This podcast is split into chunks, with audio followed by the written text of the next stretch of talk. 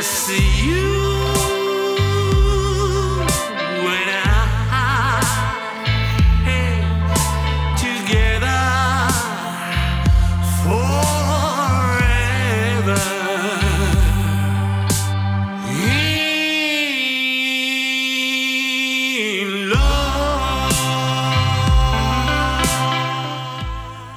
Welcome back, everyone. And for today, I actually have my friend Stacey join me to discuss Major Briggs, and I'll hand the mic over to her so she can explain herself further. Hey, good to be here. My journey into Twin Peaks was probably a little different than a lot of people's. I did not particularly like that genre of television. And I was, I think at the same time, I was like a Dr. Quinn medicine woman person. So definitely not. My brother was working in Hollywood and he told me and my mom, you've got to watch this show. It's the only thing anybody in Hollywood is talking about. So my my mom and I started watching the show, the pilot when it aired, and for the first uh, we just kept saying okay this is weird. Next commercial gonna stop watching. And then oh this is really weird. Next commercial we're gonna stop watching. But we didn't. By the time cooper showed up we are like okay this is interesting. And then we got totally hooked and started recording the episodes and and it was completely unlike anything i had ever watched. Completely unlike anything that's happened since, but it definitely affected my future TV watching. I had never seen anything by Lynch. Uh, and honestly, I've only seen Twin Peaks related Lynch stuff at this point. So I'm I'm probably more of a Frostian than a Lynchian, which probably makes me a little different also than a lot of the fandom. With that in mind, though, uh, the fact that you're so well versed with the Mark Frost books actually makes you perfect for this type of episode. Yeah, and I really enjoyed the books, and t- I take them with a bit of a grain of salt because I know Lynch had nothing to do with them, so they were purely Frost. So are they canon or not? I don't know, but I very much enjoy them. I feel like the best part relative to Major Briggs, and this actually is a good starting point for both for him relative to the Secret History and for the original series, is that in the missing pieces, when we first see him reading the book of Revelations with Betty Briggs. Because the thing is that I actually looked up the Bible verses, and I think Lynch was actually very deliberate to show what Briggs was reading, just because it sets the tone of who he is and how he views the world.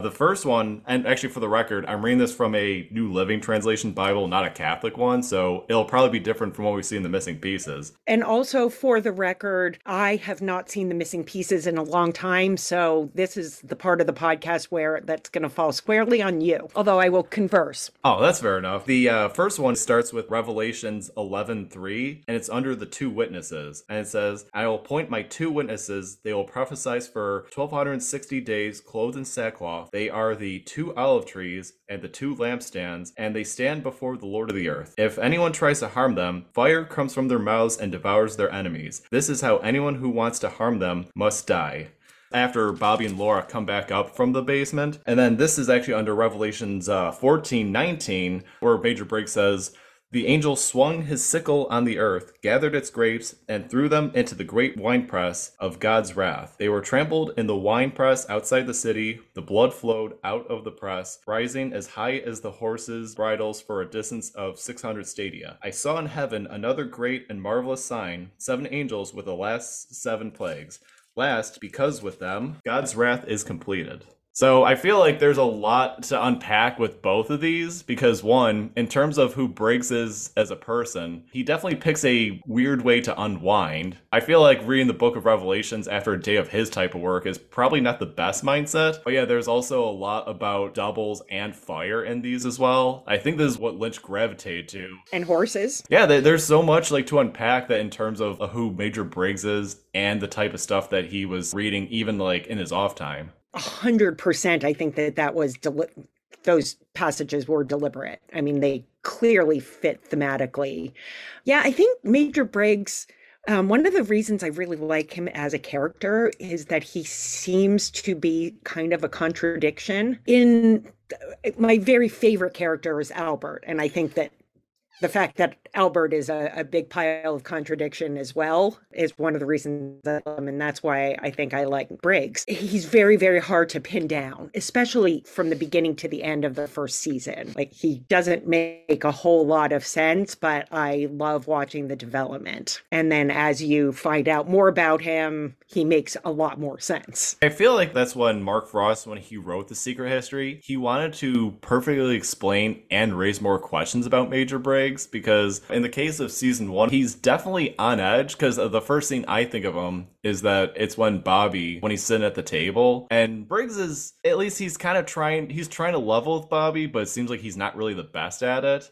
I think when he smacks the cigarette out of his hand, or smacks the cigarette out of his uh, mouth, uh, and you see the velocity that goes into uh, Betty's meatloaf. It's like that's a pretty that's a pretty hefty slap. Yeah, it's like it seems like he's trying his best, but he's also losing touch as well. Yeah, I mean, I after that scene, I thought he was one of the worst people on the show. This guy is hitting his kid, and I, I did not like him initially, and then ultimately grew to really love him which I think is kind of great. You know, that's one of the things I, I very much like about him. Like you said, he seemed to be trying, but not really connecting and not really understanding how to get his point across. On the other hand, Bobby was kind of a trying kid, I would never, I never advocate hitting a child, but I can see in Bobby's case where that instinct was there. I'm fast forwarding like towards the end of the secret history, but it does make me think that there's that part where it shows the transcript between Briggs and uh, Dougie Milford. And the thing that he's talking about is that he got so caught up with his work that he lost sight of uh, his family and a lot of the important parts of his life. Because a lot of part in, uh, and we see this through with Briggs and a couple of pivotal scenes, that love is a very prominent part for for his personality. And I think the fact that his uh, his work, while he was doing his job, it was also to the detriment of his family, particularly Bobby. And I think that's why in the first season, we see him where he's trying to level, but he's not really great at it. And then once we get to the season two premiere, he seems to manage to balance that family and work aspect and almost not one fell swoop, but at least he's first starting to make things right. Yeah. And then, you know, we find out that tragically he didn't have a lot of time in that zone, you know, that he he met his end not terribly long after that. But yeah, no, definitely liked the progress of that. The reason why I bring up that he could relatively speaking balance his family and work life is that he does have that incredible scene with Bobby. And uh, if you ever read the behind the scenes, it actually makes that scene so much more touching because when they did the shot reverse shot, Dana Ashbrook, the reason why he had tears coming down his eyes was because he could see Don Davis. He actually had his glasses on while he was reading it, and he could see the tears coming down Don Davis's face. So that actually made Dana Ashbrook cry. And just the whole what was in the script versus what was in the final shot, it just it, it's such a massive turn, and it was all for the better too no, I that scene was one of my favorite of the original series. Just absolutely loved it. And it and it not only developed Major Briggs, but it also really helped to develop Bobby into the character he would ultimately become, particularly in third season. I agree. It's actually a major reason for why uh, the season two premiere is actually my favorite episode because it just has so many of those character those great character moments but I would say that the one with uh, Major Briggs and Bobby Briggs is high up there on that list. Can I tell you just a fun story about watching that episode? And it doesn't have anything specifically to do with Major Briggs, but my brother was in college at Duke at the time, and I was out of school. So I had been, I they had replayed the entire first season over the summer and I had recorded it on my VHS tapes. So I went down to spend the weekend with my brother and we set up a, a, VCR in his dorm's common room. And throughout the weekend, we had donuts and coffee and brie and baguettes and watched the entire first season pie and it was just this like whole group of college students that would i some of them stayed for the whole thing some of them popped in and out and then by the time the premiere came on, we were all watching it together, and it was it was so much fun. Yeah, I always try to do that for my re-watches of like trying to get like the like uh, coffee, donuts, pie. Uh, it really sets the tone so much better when you can do something like that, and with friends no less too. Yeah, and that was that was just fun because it was in a dorm and it was like some people were watching the first season for the first time others of us had watched it over and and i did by the way for the return premiere got brie and baguette and coffee and donuts. And I don't like cherry pie at all, so I got apple pie. I think that might be cheating, but it is what it is. In all fairness, for me, uh, in the case of coffee, I only drink it for Twin Peaks rewatches. It doesn't do anything. It doesn't caffeinate me. I'm not really big on the taste, but it just sets the tone right for my rewatches. So I, I do get where you're coming from. I am a coffee drinker, but I definitely dro- uh, drank decaf that night. There's definitely nights where that's def required. But uh, one of the other things I did want to mention about Briggs, though, is that early on in season two, after he has a scene with Bobby, is that when he goes to tell Cooper about his findings and his research, the first thing that he talks about is that how he views secrecies as being repugnant and any society, it can just collapse in on itself. And that there's definitely a lot to unpack with that. But before you, you know, get to that, I did want to mention is that you know he talks about how he holds these oaths, uh, how he adheres to them because he took this oath early on, and so he only discloses what he absolutely needs to to Cooper. So we do get something that makes Cooper feel much more important to the role of Twin Peaks, but also shows that Major Briggs is definitely a very multifaceted man and more important kind of behind the scenes so to speak than the character at least appeared initially. And we know that come the return it turns out that he's definitely a more key character than we might have known. Coming back to the idea of his oaths is that one of my uh, friends and coworkers she actually talked about how important it was that major briggs was seen pretty much only wearing his uniform for the most part unless he absolutely had to wear something else. And she talked about how the side he was on that it is good but it is also primarily primarily about order as well. And she said that this actually pertains to Dale Cooper as well, where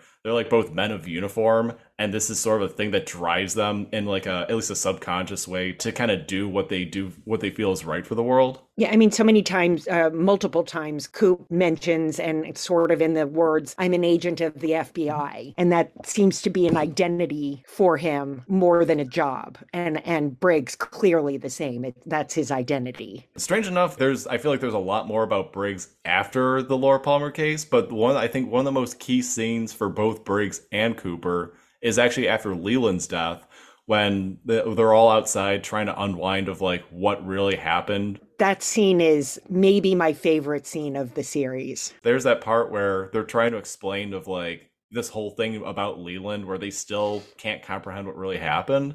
And the thing is that there's a not a contentious interaction, but there's definitely a disagreement with Cooper and Briggs because with Major Briggs, he talks about how there's so much more in the world that does it really matter to understand the evil? And then Cooper has like this almost like I wouldn't say offended, but you could tell that it rubs him the wrong way, that he views it as his duty to make sure that he sets all this right. The thing I think about is that I feel like Cooper has more of a tunnel vision on what is the right thing compared to Briggs.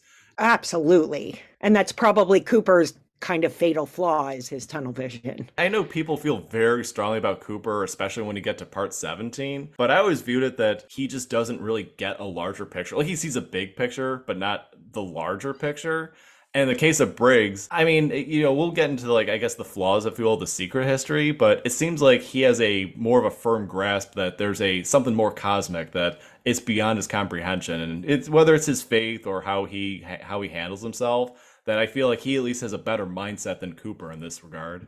Although, you know, going back to his relationship with Bobby, that broader view may have hurt his relationship with his son because he was only looking at the bigger picture. And so he's only looking at the macro and maybe not giving the micro as much attention as it might have needed. One of the things I overlooked when I was talking about the interaction with um, Major Briggs and Dougie Milford at the end of Secret History is that Briggs explicitly says that the death of Laura Palmer is the thing that kind of led to this introspection of, I need to be there for my son. And it kind of comes back to when the log lady says in both the first log lady intro and part 10 that Laura is the one where she's the one that kind of sets him on this path to you know it's we already we're already talking about like a man who's already great and has a lot of great accomplishments but laura was like the one that actually led to him realizing that he has to make things right with his son and of course where we see bobby in season three that's a trajectory that is honestly you know works out for both you know garland briggs and bobby Correct. Yeah, I agree. And I also agree that it was Laura that set that trajectory because it was one, kind of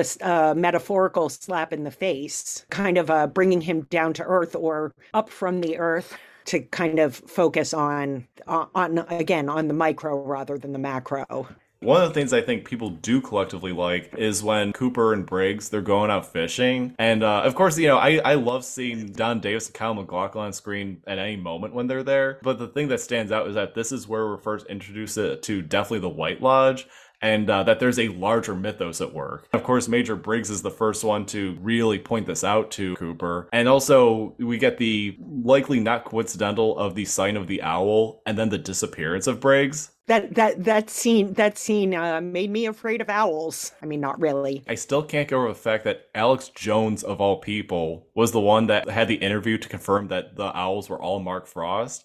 Which I, you know, when you read the Mark Frost books, in retrospect, that makes a lot of sense. I will never go over the fact that it was an Alex Jones interview that basically confirmed everything about the Owls. I d- actually didn't know that. This is something I'm learning today. Yeah, there was a 2018 interview where Alex Jones was actually talking with David Lynch. He's like, hey, what are the Owls about? He thinks that there's something more occultic about it. And we can debate the merits on another time. But the thing is that Lynch, he actually brought up how the owls, he has no idea what they are, that that was all Mark Frost. Yeah, it wasn't even collaborative, it was just Mark Frost just had that idea right out of the gate. And the last page of the secret history, the very last page, it says, The owls may indeed not be what they seem, but they still serve an imperative function. They remind us to look into the darkness. So yeah, that's uh, I, I think that for Mark Frost, for him to be the sole creator of the Owls, at least the Owls mythos of Twin Peaks, and for him to have that be the final page of a book of this magnitude, he does a great job of explaining it, but also never fully explain it and still leaving it up to you in a way that makes you feel like he knows what the owls are. I don't know if you read Conversations with Mark Frost. I have not, and I need to. David David Bushman's going to kill me for not having read it, but I have not yet. One of the things that he points out is I thought this was like the silliest thing ever when I heard of it, but Mark Frost talked about how the owls were originally going to be what were effectively aliens watching over the people of Twin Peaks. And I remember when I first read that, I thought, wow, that is like the worst idea I've ever heard. I was like, thank God they never went through with that. It was on an episode of Twin Peaks Unwrapped where Ben and Brian, they had a, an occult expert, Nathan Miller, and he talked about how UFOs, that owls would actually be like an outlet that would be used. I was like, okay, Mark Frost does know what he's talking about because you look at the secret history, and he clearly has done his fair amount of research on a lot of different facets of history. Obviously, he's very well spoken and highly intelligent. So it, it made me think. I was like, you know, on the surface, the idea of aliens being owls is a really silly concept. But also, he wouldn't have put that in there if he didn't think that there was something to it, that there would be, you know, that there's some that like really inspired him to do that. I mean, I I can see that. You know, owls are mostly out at night. They have the big eyes. They apparently are not particularly intelligent, but they have the mythos of the the wise old owl. They've got superb vision. So yeah, I I can I can see that being uh, an interesting idea. I mean, it's kind of what I felt about the owls at the time when I was watching. They felt very, the Twin Peaks owls felt very alien.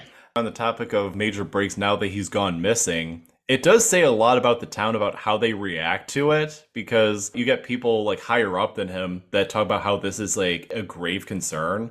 And then on the other end, you get like Betty and Bobby Briggs where they kind of just accept that he goes missing every now and then and they just also accept that he'll just return one way or another. Yeah but when he does return they both seemed extremely relieved like they weren't sure that this was the same as other times. The scene where he returns there's a lot to unpack in terms of what's in that scene and the secret history. And uh, I, I know that directors they weren't allowed to change one word of dialogue but they were allowed to do anything visually is that there's a white owl lamp that Betty Briggs is sitting next to, and that happens to be on like when Major Briggs returns. I just thought that was a nice touch. And to be fair, I thought in some cases the original series that the directors they didn't quite un- i mean to be fair no one understands the owls but they always had their own way of working it into it and i always i always thought that even if it wasn't explicitly lynch and frost that they added a really cool touch to it so i always thought that was worth mentioning but the return that of Major Briggs that night is totally different than what we see in it because you know in the original series we just see him just return just basically apparate out of thin air. But in the secret history he talks about how he returns to the woods he gets a drink of water and he walks home. I don't know if you had any particular thoughts about that because i kind of took as that maybe it just seemed right to him like maybe this is what he remembers, and then he's he can only remember so much because he was in a different plane of existence, more or less. Yes, I agree because he, you know, he he didn't really remember what happened in the show. So yeah, I think very much he probably has memories that are unreliable. Whether, you know, and we don't know which memories are the correct ones because he was in a, a different plane and we know that he ends up in that plane of existence later for a long time. One of the things I think of with contradictions in the Seekers, I mean, there's when you talk about contradictions, there's so many ways to pull the thread, but I think a lot of it, and uh, of course, people talk about the unreliable narrator.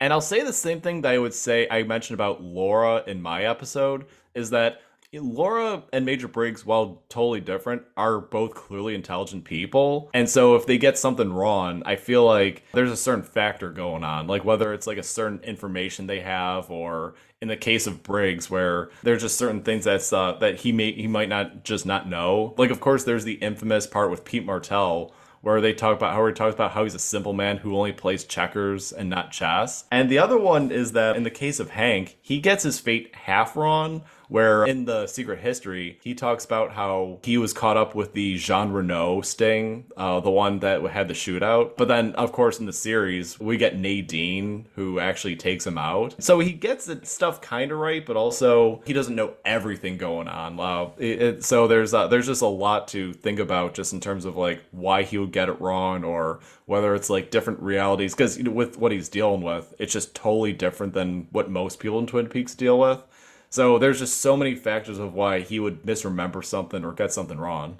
Yeah, uh, for sure. And, you know, he's, like you said, then this kind of brings it back into that broader worldview is that he's looking more at the the larger picture and perhaps because of that gets some of the details incorrect. Since we're actually back to when he returns, this is the part where we talk about how Major Briggs and the log lady where they explain their marks because the log lady she has her mark on the back of her leg and then major briggs has his on like i believe the back of his ear and uh yeah so so like, yeah it was yeah it was kind of behind the ear he wasn't one of the kids that disappeared with Margaret. There's definitely a certain commonality. And of course, the, the age difference is also maybe not radically different, but it's different enough. So it's uh, it seems like it wouldn't be right that he would have been there so I like his relationship with the log lady because you know the their original interaction when she tells him to deliver the message. I love that scene as well. Are you proud? And the fact that he was much more accepting of taking the information from the log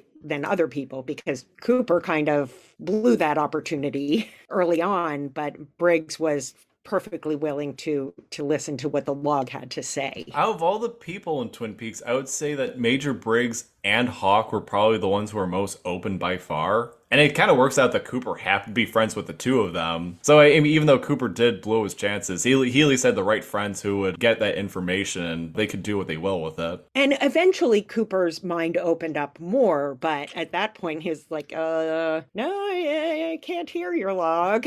but I love the the interaction and when she asks, "Do you understand?" and he says he does, and then that leads obviously to the scene with Cooper and the printout. Not sure if this is worth mentioning, but you look at the symbols that Margaret and Garland Briggs have, and there's something where it's like at one spot it's perfectly symmetrical like right down the middle both of them are symmetrical and the thing is that like reflections are such like an important part of twin peaks that maybe it's just one of those things that's so obvious no one brings it up but i just think there's something about like them having these symmetrical marks that makes it extra special compared to if it wasn't. Uh, yeah, oh, for sure. And reflections and doubles and all of that it definitely is such a huge part of of twin peaks. Um and the way the the symbols fit together is also interesting although it's symmetrical side to side not top to bottom but definitely in the like the way a reflection would be this is part where we kind of bring up how Major Briggs is captured by Windom Earle. One of the things that uh, my big standout was that he talked about how his one fear is that love is not enough. Because you know, for the big thing with Briggs, that faith is a huge component. Like, and I'm going to come back to when he t- talks with Dougie Milford at the end of the Secret History,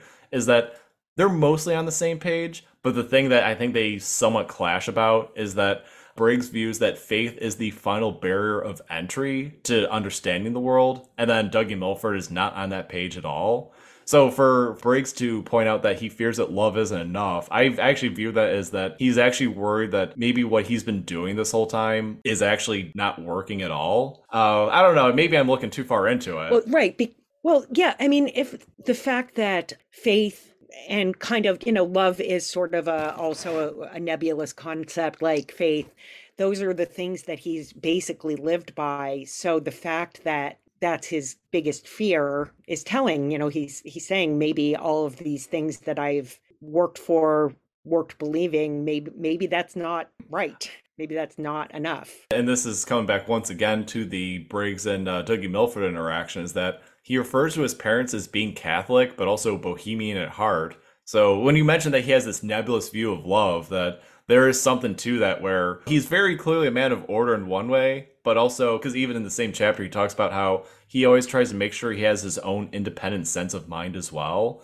Because you know, if, if he was the type person who just blindly followed authority, he wouldn't be the same person that we see in the show, and definitely not as well liked if that was the type of person he was as well. Well, and I think that's one of the things that I didn't like about him early on is that he seemed to be very much much more rigid than he comes across later. He very much seemed like he was strictly black and white, right and wrong, and there was was no middle ground, no discussion, no nothing. And then as he's developed, we see more and more of the nuance of his character as opposed to just being this guy who just follows the rules and expects everybody else to. The next part we can go with is that after he says love is not enough, this is the only time Leo Johnson really does anything good is when he sets Major Briggs free, or he's found by Hawk. And then when they bring him back to the sheriff station, I remember on my rewatch, I pause it to make sure I wrote this down in case I forgot, is that they say Garland and he says Judy Garland. I didn't notice that. The first time I watched it, it just completely went over my head. Because I know that Lynch, he has a love for Wizard of Oz. So I thought, you know, by this point, it seems like Lynch was kind of getting back in the show. So I thought maybe that was it. But I remember I was like, even, I mean, they didn't really have Judy ironed out at this time, like not even close.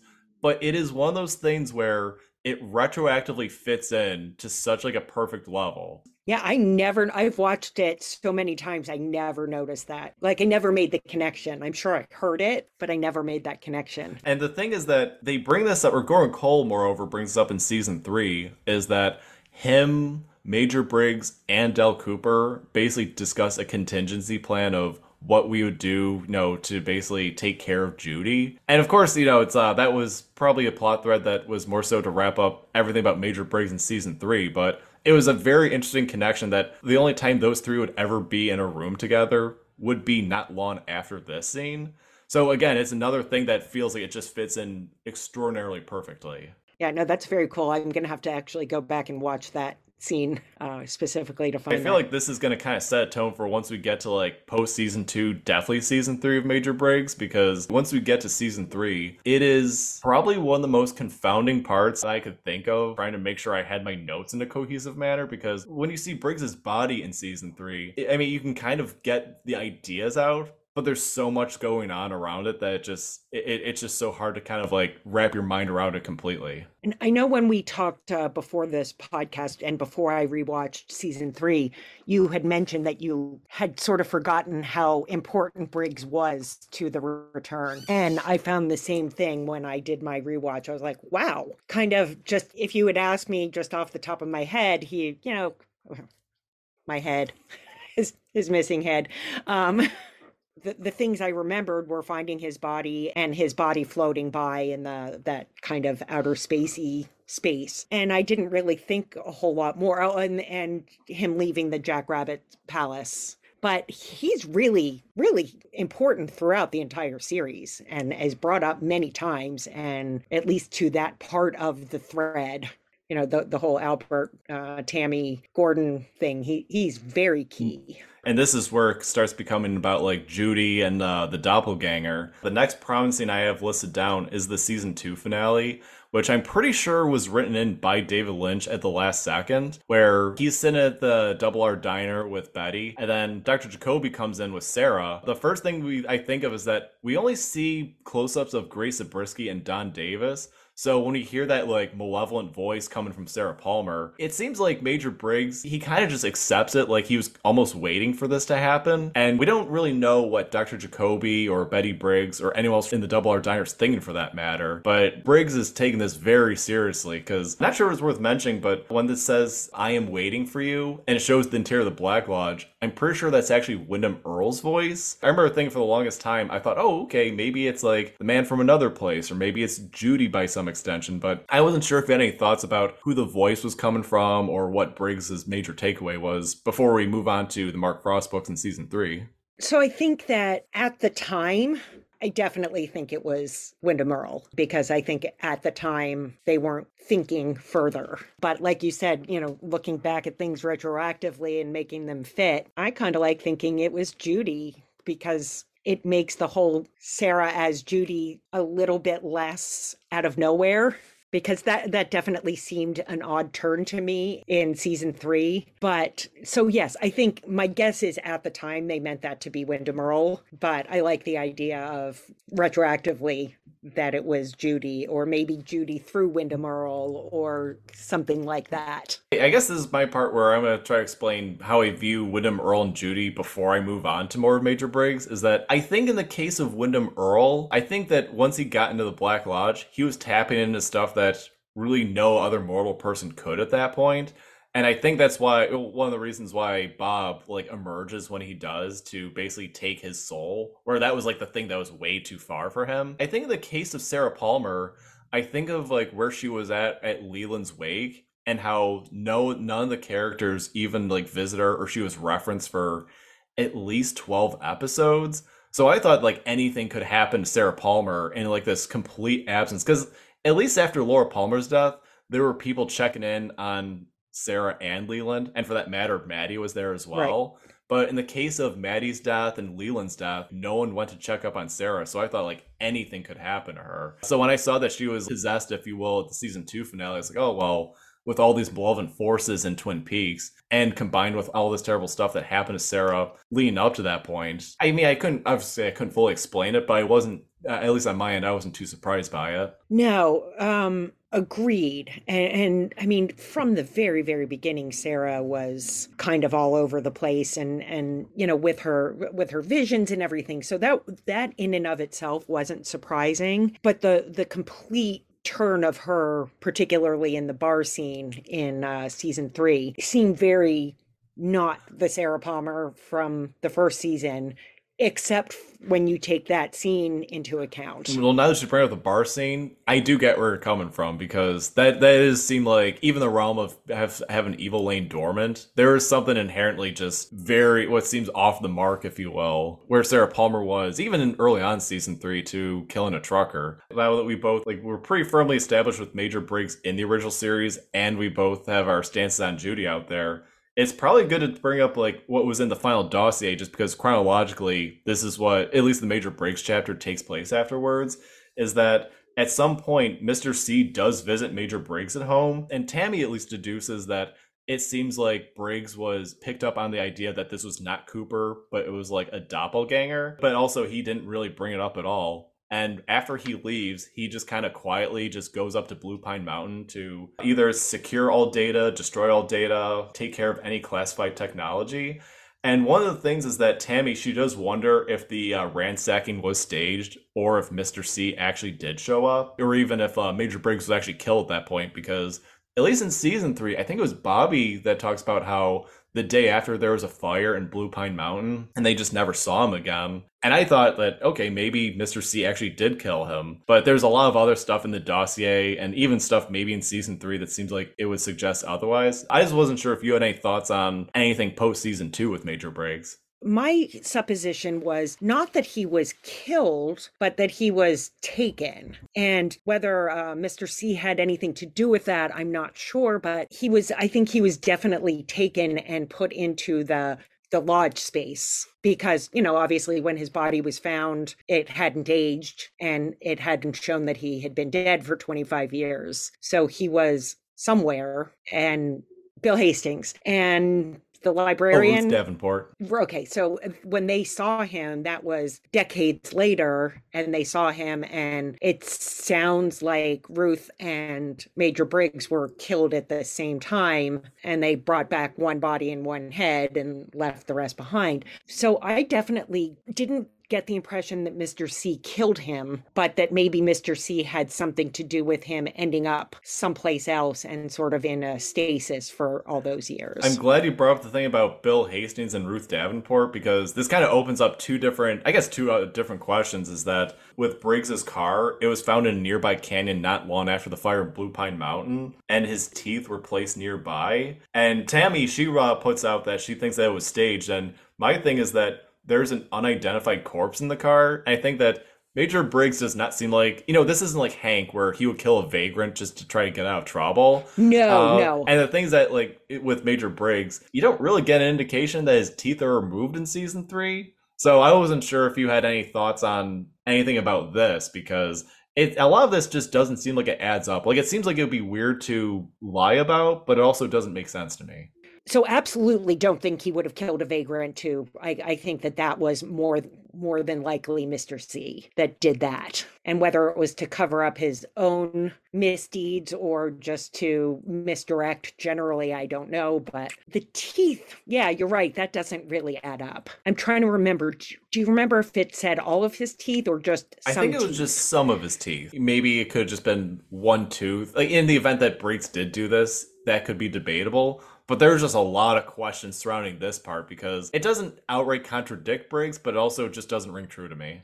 No, I I don't I can't picture Briggs leaving his teeth behind with a dead body. That doesn't add up to me. Maybe he and Mr. C got into some sort of physical alter- altercation and he lost a mm-hmm. tooth or something, but no, it, it does not add up to me that Briggs would kill someone or even use somebody's body and leave his teeth behind. I it doesn't add up to me on a number of levels. I don't think he would have done that to his wife and son, even protectively. I, I, I definitely, that definitely feels more Mr. C to me. But again, I don't think Mr. C killed him in like a physical way. But I do, I do think Mr. C probably had something to do with him being sent to the other space. I either Mr. C sent him or Miss, or he went there to flee from Mr. C. The latter is actually kind of what I think of. And this has come back to Bill Hastings and Ruth Davenport, is that they said that they were contacted by the Major, or at least that's what uh, Bill Hastings says to Tammy in season three, that he found him basically hiding slash hibernating, and they were tasked to find the coordinates that Mr. C is after in season three, and they succeed. Uh, so when they return for a second time, this is where I believe it's Ruth and Major Briggs were killed and decapitated. I kind of got the sense that, you know, that portal that we see in, ah, I forget which part it is, but it's the one that Gordon Cole almost goes into. I imagine that. Yes, it was that same that that same episode that that Hastings was smushed. Yeah, I think that what I, if I had to guess is that I, I forget if it, I think it's Tammy that also says this that she thinks that the double was waiting for Bill, Ruth, and Major Briggs. This is the part where I would disagree. I think it's the woodsman, like maybe the in the case of Briggs that he was about to like step away, if you will, and only the head got back through. But yeah, as for Ruth, but because she's like clearly mortal, or at least no, she's there's nothing really omnipresent about her that that would just kill her instantly. And I, I guess it's also worth mentioning is that the quote unquote the secret history, the actual document that that the book is based off of, I believe that said that that is given to Bill and Ruth to analyze. So I'm not sure if that was also worth mentioning, just because if that kind of deduces what the doc, what the secret history really is, or how to interpret it. I know that's that's quite a loaded thing to put out there uh, on top of everything about Bill Hastings. Yeah, no, that's interesting. What I have is that in the beginning of the secret history, it says that this was a dossier that was handmade and contained in a, con- a custom protective box that was tough for the FBI to crack open. And then there's a few other parts where they start talking about like how they discovered it, but uh, the things that Major Briggs took great lengths to hide this, the way people view it, uh, view the secret history, whether you know whether they dismiss it or they think it's um doctored documents. I think the fact that he gives it to Bill and Ruth is at least indicative of in some way, assuming that you know that part in the final dossier gets that right. Yeah. Well, and, and the fact that he reached out, that he contacted them in any way is definitely interesting. I mean, clearly he wanted to keep the information hidden, but he uh, eventually needed it for needed for it to come out. Same thing with giving Betty the note or hiding the note in the chair for for Bobby and that vision. And I think this is another idea of how Major Briggs can tap into something quite profound. Is that do you ever notice the dates when Bobby does open it? No. So the uh, dates are October 1st and October 2nd. And the thing is that with uh, it says 10 1 and 10 2. And my biggest takeaway is that Lynch, even in part 16 or part 17, where it's explicitly stated in a letter from Cooper that 10 is the number of completion. And also there's some about duality about like these two different dates, the number 10 and and also two dates that makes me think that there's something very profound about what happens in part 14 when they do go to Jack Rabbit's palace. Yeah, that that whole sequence, like the whole sequence of events from getting that note to going to Jack Rabbit's palace was I I thought very interesting. I loved I loved Bobby's reaction to all of it and the connection that it all made to his dad like and again this talks about Bobby's growth being you know that pivotal moment with his dad and and leading to Bobby's growth. But you know when he realizes what Jack Rabbit's palace was and that he knew how to open the mechanism to get to the note I I can still I can just picture that the look on Bobby's face when both times when he said I know what to do. I know what to do and the connection that to me it was all of that that whole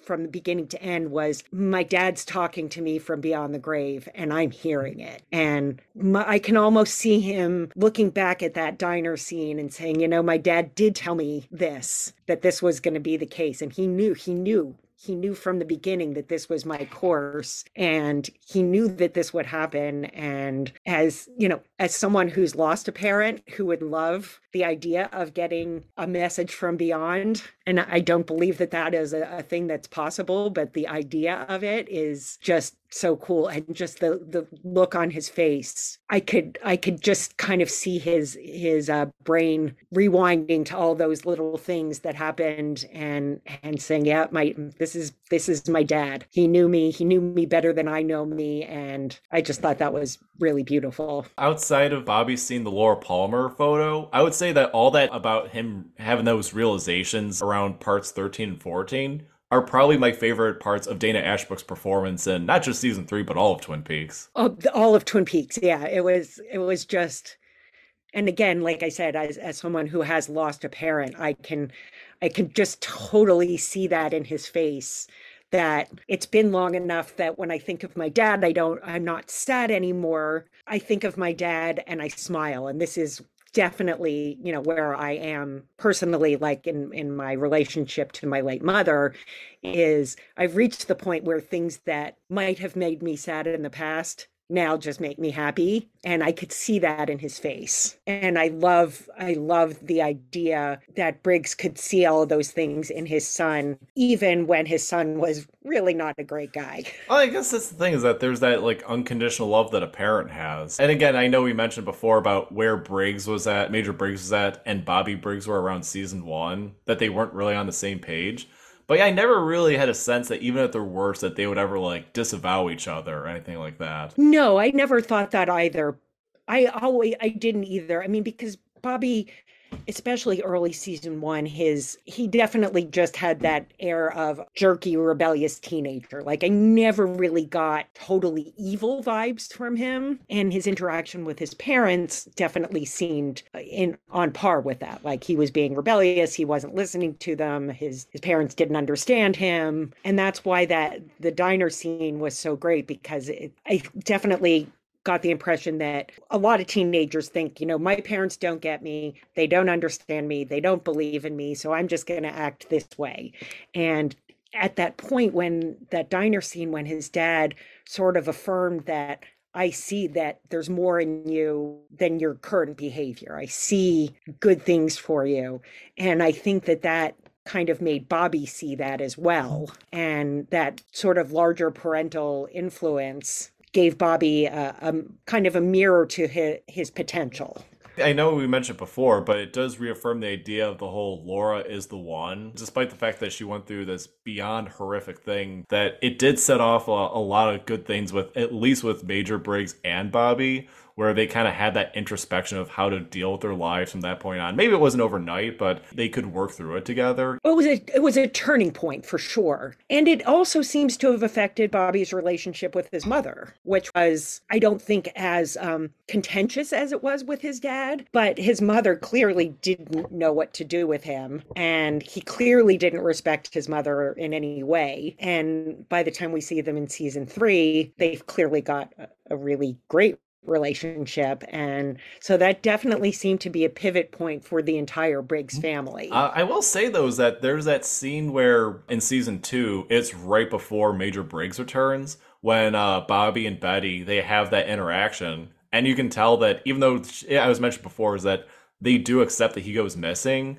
That there's some different with Betty this time where she's like talking about how she basically like misses certain aspects of him. Yeah, that was another great scene. Is that yeah, Charlotte Stewart. I know that Betty Briggs isn't in the series a whole lot, but the scenes she's in, especially that scene in the one season three, she really makes it count relative to type of person Betty is, her relationships. Uh, yeah, she's. It was. I thought that was absolutely a great way to showcase all the Briggs in one scene. Yeah, no, for sure. Yeah, but I like you we were talking that I love the that whole storyline of from getting the message from Briggs, you know, from the time they all walk into Betty's house, sort of the culmination of that story. I just thought that that was again like the sort of the joy of having your parent reach out to you from beyond the grave in a way like not physically reaching out but saying hey you know my my dad knew me well enough to know that I would get mm-hmm. this and that shows that in spite maybe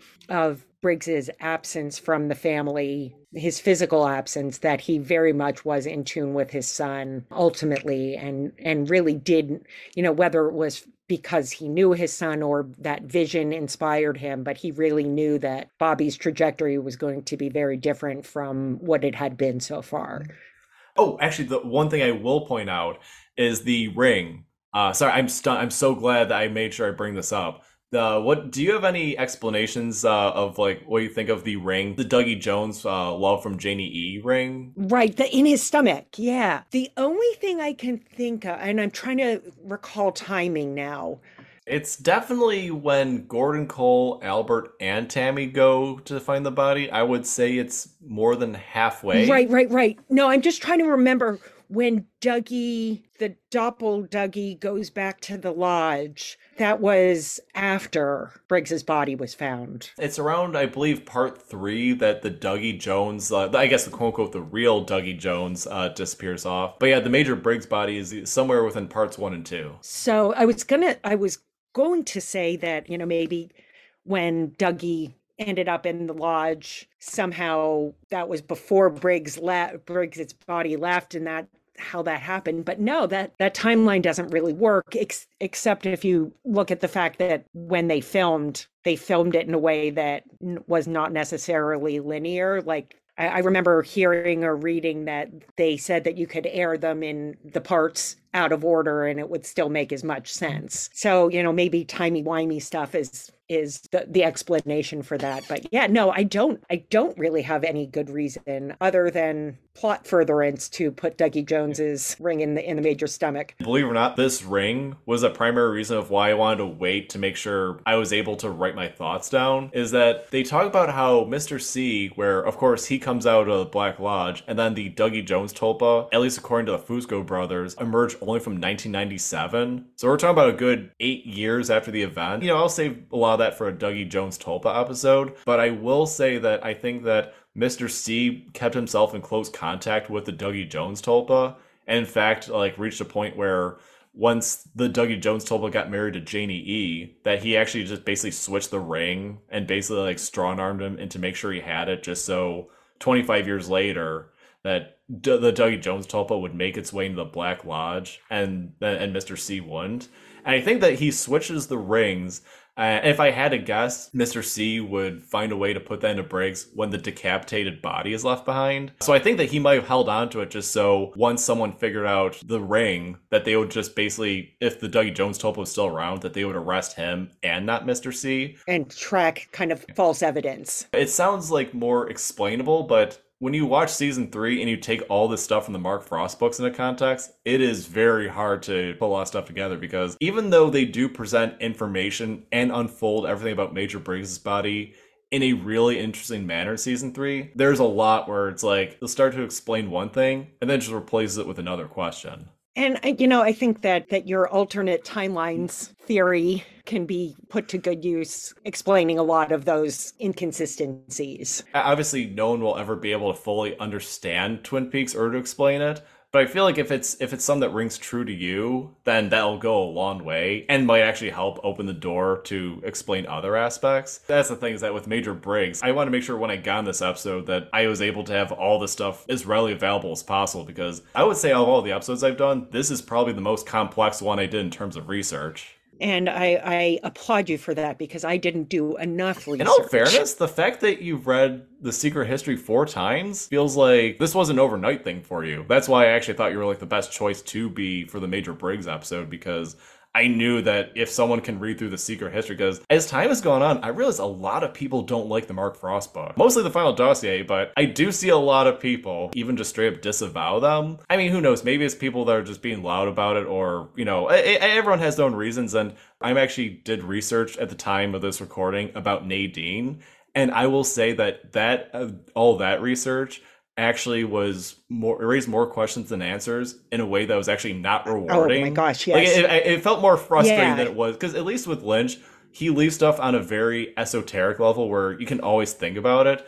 In the case of the Nadine stuff in the Secret History, all I could think was like, this just makes no sense. I, I don't even know if I can explain. it makes this. no, yeah, a lot of it. So makes so no I do get it. But uh, you know, so my, you know, people will ask me what I thought of season three, like in comparison to seasons one and two. And I mean, so I watched seasons one and two when they originally aired. So I had a very strong nostalgic feeling for what they were. And I expected that to come back in season three. And it didn't. So that was a little jarring. But once I sort of decided that season three is its own thing, Fire Walk with Me is its own thing, seasons one and two are their own thing, the books are their own thing, and they all kind of touch each other. But if I try to appreciate any one of them compared to the other, it becomes more difficult, but I can love all of them for what they are. I might provide a link to this after I release this episode, but um, on PBS back in 2016, Mark Frost was promoting The Secret History. And one of the things he talked about is that even though him and Lynch, they do make a great team, there's a lot of times where they're not always on the same page with each other. Like, for example, Oh, for yeah, you look sure. at Fire Walk with Me, that is like Lynch from top to bottom. And naturally, the books, that is Mark Frost from top. And of course, there was collaboration, at least maybe on a subconscious level. Uh, maybe less so Fire Walk with Me, but you know, there was conversations that they had that sparked their creativity. But yeah, that's the thing is that uh, you, I think that's why I like talking about Twin Peaks so much is that it's not just like Lynch where we can un- unfold and analyze from his perspective, but we also have Mark Frost. That's not even going to all the other writers for the original series or producers. Um, it, there's a lot of people that you know put out their feelings about it, and uh, it's a, it's a lot of fun to you know go through and talk about it with people. I, I mean, Frost and Lynch seem to be they have they have some things in common, but I think that they are perfect foils for one another.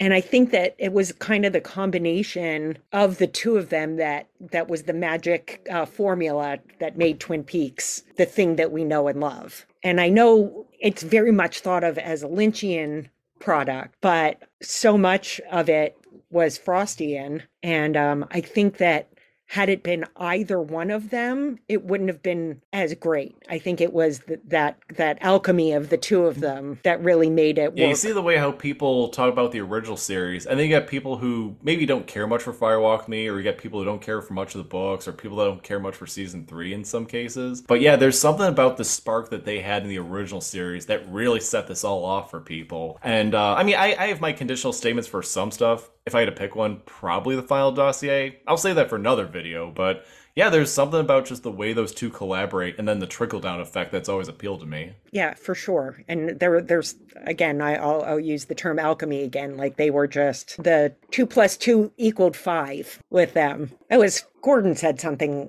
like that at one point, right? Two plus two doesn't always equal four. trying to remember the circumstances. I think it was it was season two. I think when he came into town after Coop was shot, and they were having a conversation. And I can't remember the exact, but he said something like two plus two doesn't always equal four. And I think that that was the case with Lynch and Frost. Like, I think that their two plus two definitely equaled five. This is actually the final note, and I think it's Major Briggs brings up his writings that Douglas Milford, by the time he married Lana, that was his fifth wife. And I was thinking is that um, when he talks about four divorces, I was like, Mark Frost throwing shade at Lynch? Like, it was there a period where they were just kind of like making jabs at each other? just some that just uh, I wrote down. I was like, I, I, and I wrote down the exact words: "Was Douglas Milford's four divorces Frost jab to Lynch?" Of all the stuff that I wrote down, I'm surprised that that one stuck around. Or a, a jab, or maybe just a reference. I, anyways, I'll save that for another time. But I've said everything about Major Briggs. Did you have any final thoughts about the character or secret history or anything pertaining to him? My only the only thought I have remaining is is more of an emotional one. I wish we could have seen Don Davis alive and well in season 3. Even just in the season 2 finale, it seems like I know that Twin Peaks doesn't uh, out barring Dale Cooper and Sheriff Truman, they don't necessarily have main characters, but I feel like if uh, there was a 1991 season three on ABC, Briggs would have been the third one below, or like something more central to it. Absolutely. I mean, they were definitely building they definitely appeared to be building to that and it would have been yeah he he's one of the characters that i really missed being there because he was not alive at the time. Unfortunately, we have way too many of them now, um, so many since the return. But he was the one that I, he and, and Sheriff Truman, I felt their absences probably more than than any. So I would have loved to have seen an alive and well Don Davis reprising Major Briggs in season three. I just want to thank you for coming on because I thought this was a great conversation. My pleasure like I said before, was someone who read through the Secret History four times. Uh, I couldn't think of a better person for an episode of this undertaking. I don't know. I might have told you the story about just sort of when I got the secret history. So I don't I don't read a lot because I have a bad neck and back. So I don't read physical books very much because it's just hard for me. And that was the case by the time the book came out. So I got it on audio. Then I realized listening to the audio that there's a lot of stuff that you I should be looking at so I downloaded it on my Kindle so that I could physically look at it. And I was like, "Now this is really cool. I need to have a physical copy of it. So the physical book, and I know I told you a weeks ago when I was sharing for the episode, I left the book on my table and my dog ate it. So a friend of mine gave me her a copy from the library that they were getting rid of. So I am I have uh, a torn up physical copy. I have a Kindle copy. I have the audiobook and I have a nice library bound copy. So I have more copies of this book than probably any other book oh, wow. I own. Thank you so oh. much, Colin. I appreciate oh, it. And uh, I'm looking forward to seeing your face in real life. Oh yeah. Oh, thank you. But until then, hope you have a good rest of the day, Stacey. Thanks. Together, Thanks, Colin. Forever